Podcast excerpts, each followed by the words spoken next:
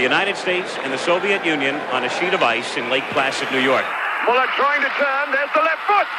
What a cracking shot. Johnny Muller. If you see a 9-9, Olga Korbut's won a gold medal.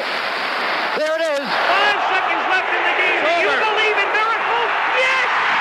Unbelievable.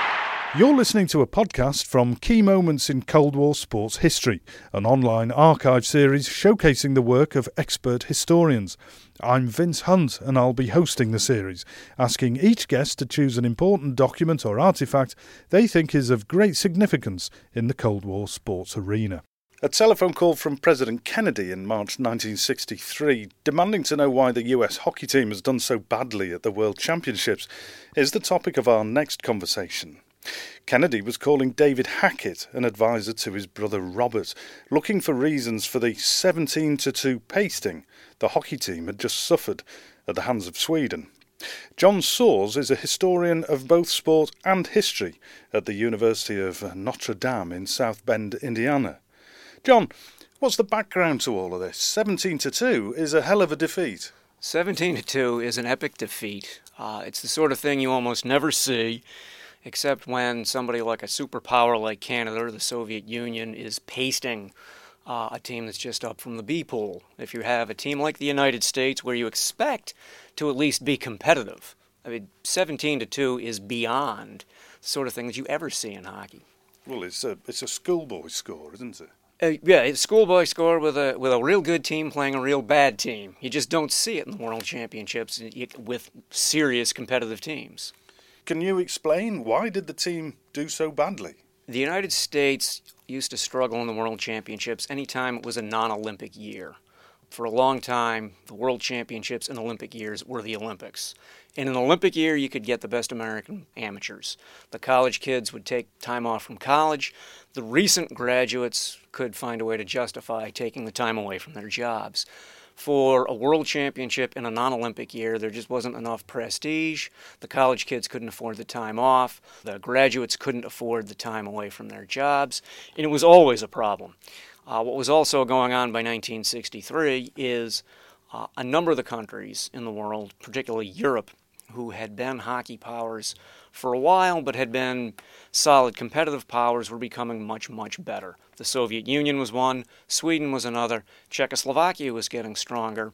So, for a long time, throughout the 50s into the early 60s, for the Americans, you may get waxed by Canada, but other than that, you expected to at least be competitive. And if you get if you lost a game 6 to 2, that would be a poor showing. Things like 17 to 2 to Sweden were completely unheard of. Sweden were by no means slouches, were they, at that time? At the 1962 World Championships, which had been held in the United States, and which the Soviets and the Czechoslovakians and the other communist countries boycotted, uh, Sweden won the World Championship. So Sweden, admittedly in a depleted field, uh, but Sweden was the defending world champion, and they were playing on home ice in Stockholm. Uh, so this may have been something of a perfect storm of events uh, to generate a Swedish thrashing of the Americans. But still, you don't expect the Americans, if you follow hockey, to take that kind of beating from a team like that. It must have been a blow, not just to sporting prestige, but I'd like to any kind of prestige that you could mention, particularly for a man like uh, John F. Kennedy. Well, Kennedy took sports seriously. Shortly before his inauguration, he wrote an article for Sports Illustrated arguing that Americans had a duty and an obligation in the context of the Cold War to be fit and physically active. We needed to be better than the communists in all imaginable ways intellectually, physically, mentally. And so he was a big proponent of fitness and strength in sports. And this is what motivated him to, to call Hackett and say, find out what's going on. Because what happened in the United States and in most of the capitalist democracies, you didn't have much, if any, government involvement with the sports program. In the Soviet system, there would have been a much clearer line of authority between the sports officials uh, and, the, and the political leaders. But one of Kennedy's questions to Hackett is who's sponsoring this team? Who organized this team? Uh, it just was something where he, he didn't know, and he wanted to find out. Uh, and it took a little bit of investigation by Hackett to figure that out. Dave, I noticed in the paper this morning where the Swedish team beat the American hockey team 17 to 2. Yeah, I saw that. Christ, who are we sending over there? Girls? I don't know. They they haven't won a game. I know it. I mean, who got them up? I don't know. I can check into it. God, we got some pretty good hockey players, haven't we? Yeah, well, I think that. Yeah. Uh, I suppose they're all playing in their college teams, are they, or something? I'd like to find out whether it was done under what, uh, who sort of sponsors it, and uh, what kind of players they've got, or, and because I think it's a disgrace to have a team that's 17 to two. That's Yeah. about as bad as I've ever heard, isn't it? And they've been beaten by everybody by Yeah. scores uh, almost equal to that. Yeah. So it's, uh, obviously, uh, we shouldn't send a team unless we can send a good one. Will you find out about it? Let me I'll know. find out about it. Let you know. I'll find out about it. Let you know. David Hackett was an advisor to Robert Kennedy. Robert Kennedy, the president's younger brother, was the Attorney General of the United States. Uh, and I believe Hackett was part of the Harvard crowd that had gone to work in the Kennedy White House. And why is Kennedy calling him? What could he do about it? I can understand how, how Kennedy is there reading the papers and going 17 to 2. Uh, this is ridiculous. We've got to do something about it. I need to call somebody. And people are saying, You're the president. You must do something. He thinks, Who do I call? This, I think, illustrates the, the problems the Americans had in building a sports program. There was no logical, obvious, you have a sports question, you call this official in this government agency, and he'll get you the answer. Uh, it was pretty much an ad hoc effort to try to develop an ad hoc response to a question why are we getting killed by Sweden so badly? Uh, so Hackett's the one who, who fields the call and takes it seriously enough to deliver a memo the next day. It's one of these kind of offbeat, unguarded moments, isn't it? It certainly sounds unguarded out of Kennedy, and Hackett obviously has no idea he's being recorded. Presidential recordings were probably a relatively new thing, and for Kennedy, obviously, he was still a relatively new president, so for him it was a new thing. Then I think for Kennedy, he would have anticipated that no one was going to hear the recording without his approval, so he wouldn't necessarily be thinking, okay, I need to parse my words carefully here and only say exactly what I mean, exactly the way I mean it. Or historians will someday look back and wonder, why did JFK insult women everywhere by comparing them to the 1963 U.S. hockey team in Stockholm? It jars a little, doesn't it? Well, it jars today. I think in that era, women did not have the same expectations, however much they might want them, and a lot of men tended to have a view of women that we would consider antiquated or condescending or just plain insulting, and referring to women as girls and referring to athletes who were not performing well, male athletes who weren't performing well, as girls. I think that was the sort of thing that would have been done ritually or routinely, and I think Kennedy would have tossed off a comment like that without a second thought, even if he knew this was going to be recorded and made public.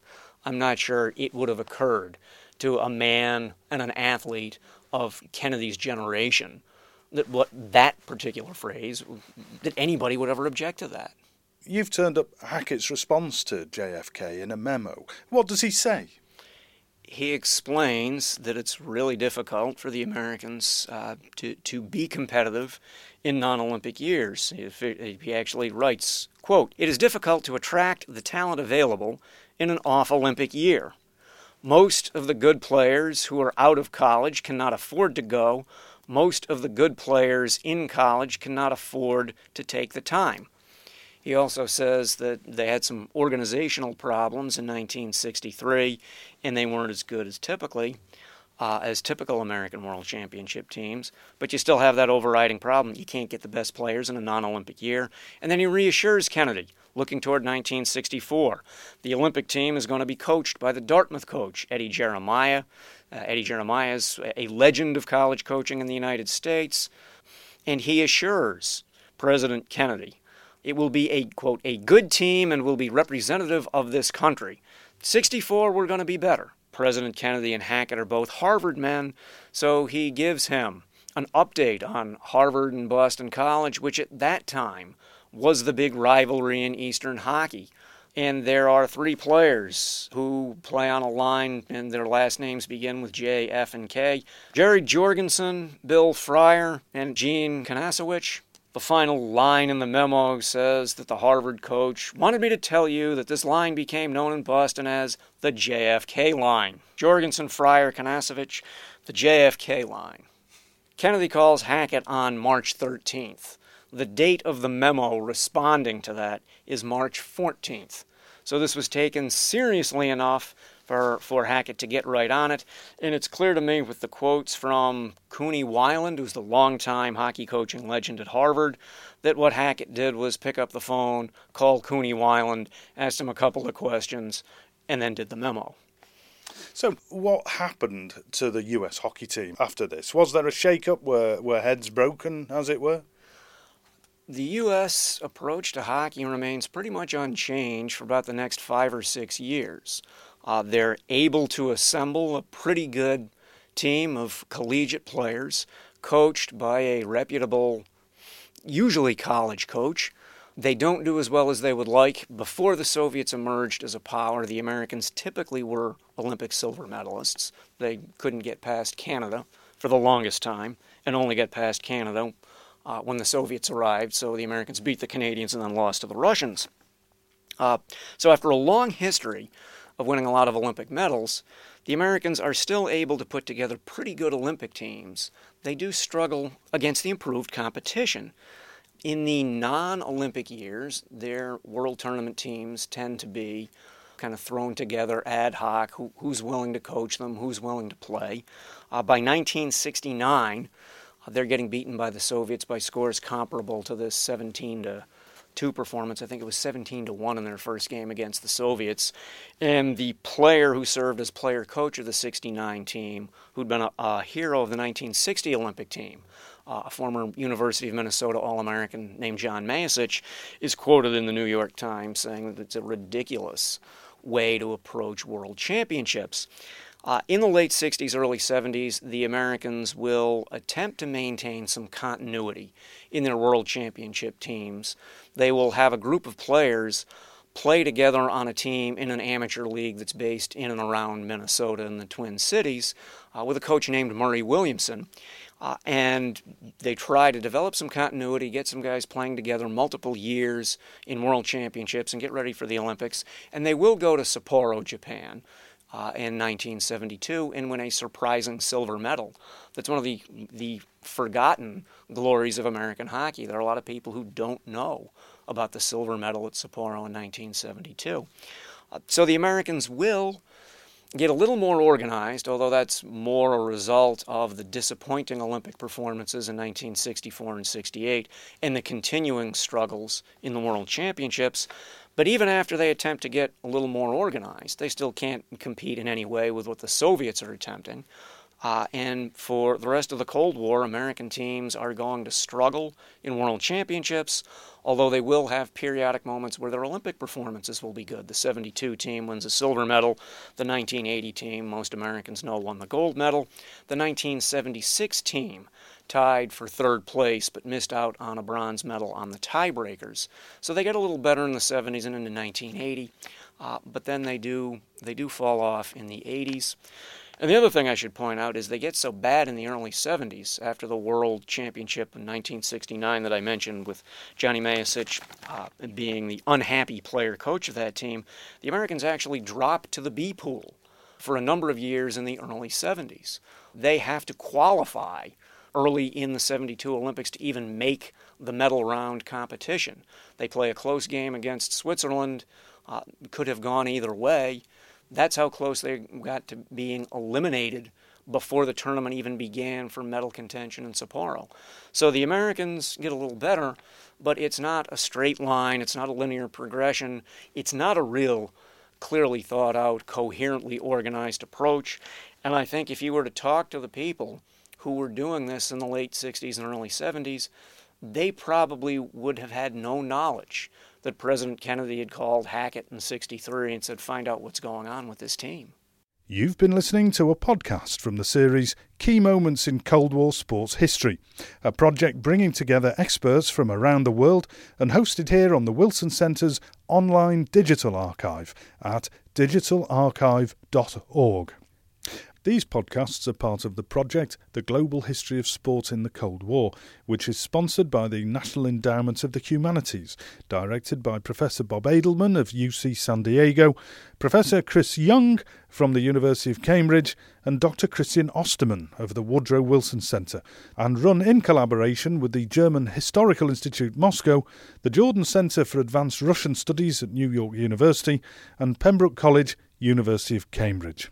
The presenter is Vince Hunt, and the series is produced by Vince Hunt and Laura Deal.